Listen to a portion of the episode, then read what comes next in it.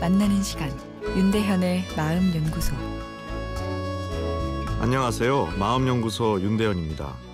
오늘은 남을 무시하는 행동 때문에 상처를 입은 청취자의 사연을 소개해 드립니다. 아침 출근길에 마음 연구소를 즐겨 듣는 젊은 직장인입니다.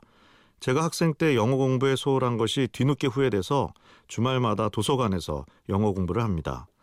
영어를 처음 시작하는 마음으로 어린이용 그림도 하나 읽기 쉬운 영어책부터 보고 있는데 대학생으로 보이는 여성 세 분이 작지만 제게 들릴 정도의 목소리로 저거 유치원생용 아니야? 맞네? 크크크 하면서 웃고 지나가는 겁니다.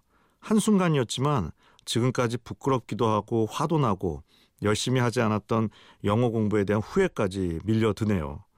이런 일이 생긴 후부터 저는 도서관에서 책을 읽어도 남을 의식하고 남들이 제가 읽는 책에 관심을 둘까봐 무시당할 만한 책은 도서관에서 읽지 않고 빌려서 보게 되었습니다.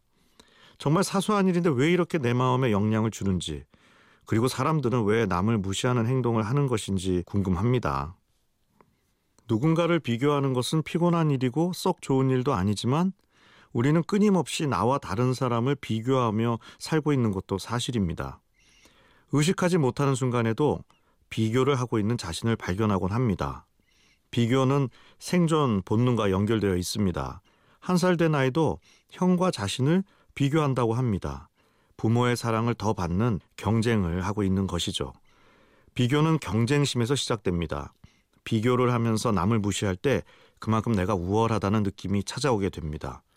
경쟁 우위에선 느낌을 갖게 되는 거죠.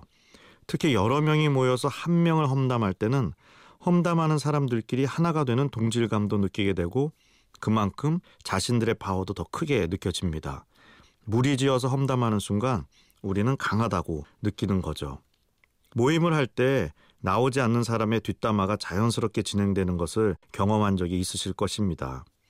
아, 그런데 이런저런 이유로 대화를 하다 보면 남 험담을 전혀 안 하고 사는 것은 쉽지 않은 일입니다. 그러나 지나치게 남의 험담을 많이 한다는 것은 자기 자존감이 떨어져 있다는 증거이기도 합니다. 그래서 험담을 많이 하는 사람은 깊은 행복감에 도달하기가 어렵습니다. 이렇게 지나치게 남을 많이 험담하는 것도 문제지만 남의 험담에 너무 민감하게 반응하고 부끄러움을 느끼는 것도 나를 피곤하게 합니다. 오늘 사연처럼 말이죠. 내일은 부끄러움의 심리에 대해서 이야기 나누겠습니다. 윤대현의 마음연구소 지금까지 정신건강의학과 전문의 윤대현 교수였습니다.